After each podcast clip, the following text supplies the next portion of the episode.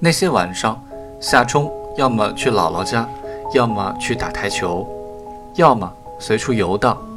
回家时多是深夜了，蹑手蹑脚地溜回自己的房间，以免父母盘问。父亲工作上的变故，他知道，并非漠不关心，只是不懂得如何逾越心中的冰河，开口说点什么，因而做出漠然的样子。他不知道。父母常常在他不在家的时候，一连几个小时的讨论将来作何打算，直到疲惫不堪。自然，他们也谈到了夏冲的冷漠，为此颇感寒心。夏冲逃过了一场又一场令人不快的谈话，却泯灭了父母对他怀有的希望。这天晚上，他回到家里，屋子里一片漆黑。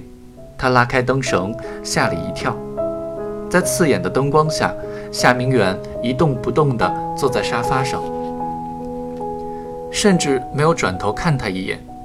用“困兽犹斗”四字形容这个样子，再恰当不过。夏冲觉得该说点什么，最终蹦出的一句话，却连自己都觉得意外：“爸，我饿了。”夏明远如梦方醒。跳起来说：“饿了，饿了，吃饭。爸爸给你下宽面条。”他钻进厨房忙起来，夏冲兀立在门口，一时不知接下来怎么办才好。夏明远端了一碗热气腾腾的汤面出来，说：“吃吧，快吃。”他讨好的看着夏冲，为自己终于能为儿子做点什么而满心欣慰。夏冲伏在面条上。被热气熏出了泪水，夏明远问：“辣了？”夏冲说：“嗯。”夏明远说：“兑点醋。”他从厨房拿来一瓶醋精，小心翼翼地给夏冲倒了一个合适的分量。夏明远成为了失败者。从这时起，他与其说奋斗，毋宁说挣扎了十一年，才最终接受了命运。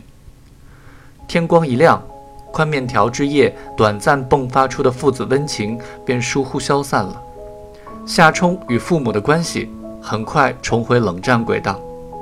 他们是否把生活的挫败感转嫁到了他的身上？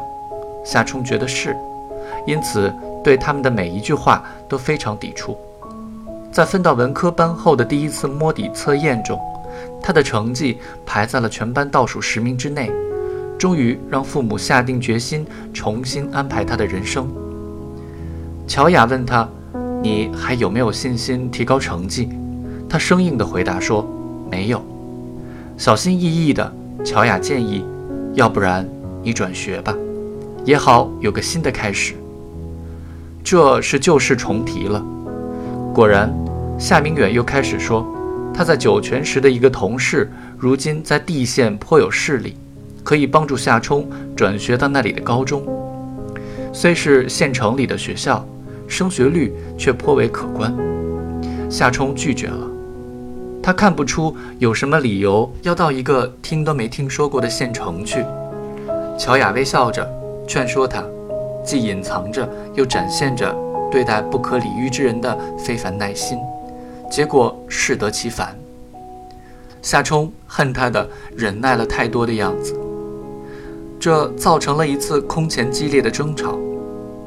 我知道我是多余的，你们看见我就烦。别着急，总有一天我会走的，到时候你们就清静了。到我该走的时候，我一分钟也不会多待。夏冲喊叫着，他撞开了门，又一次跑掉了，跑到姥姥家的小床上昏睡了一天。第二天，他又是深夜才回家，刚一进门。就听见父母正在厨房里谈论着自己。出于厌烦，他摔上了自己房间的门。他猜想，也许他们会对他发火，但是他们没有。他睡了一觉，醒来时是凌晨两点多，迷迷糊糊的去撒尿，路过厨房门口，惊讶地听到里面还有人在说话，恍如几个小时不曾流逝一般。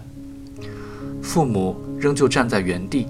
仍旧谈论着他，他听见父亲说：“不能听任他这么下去，他必须去那个县城里的学校。”夏冲怒气冲冲，摆出一副无理的样子冲了进去，同时听见乔雅说：“孙老师已经放弃了，说管不了他，让我们自己想办法。我们能有什么办法？”孩子闯入的声音惊动了父母，他们扭过头来同他面面相觑。灯光下，乔雅脸上的条条泪痕闪亮，而夏明远站在角落里。带着眼白的闪光，从高处俯视着他这个废品。他们长久的冷漠地对峙着，似乎这是第一次认真地打量对方，也是第一次发现了对方是谁。总谈我干什么？我怎么了？夏冲沉着地、挑衅地问。夏明远长久地盯着儿子，寻找着能证明他一无是处的证据。他的迅速下滑的成绩，他的逃课，他的晚归，他的懒惰，他的只敢跟比他差的孩子来往，他的一个坏朋友被关进了少管所，而一个新朋友是个奇怪的结巴的小伙子，他的顶撞母亲，他的杂乱无章的磁带，他的阴郁，他的不合群，他的偷偷溜出去打台球，他的藏在抽屉深处的祛痘霜，他的可笑的。撩动过长的头发以吸引女孩的做法，他莫名其妙地坐在楼上天台上，他的在深夜里偷偷地洗衣服、熨衣服的怪习惯，他的对父母的不知体恤，等等，在普遍联系中发现本质，表象背后必定包含着一个共同的核心。夏明远不断逼近这个黑暗的核心，找到了它，并以。同儿子完全一致的沉着回答了出来：“你没志气。”他说。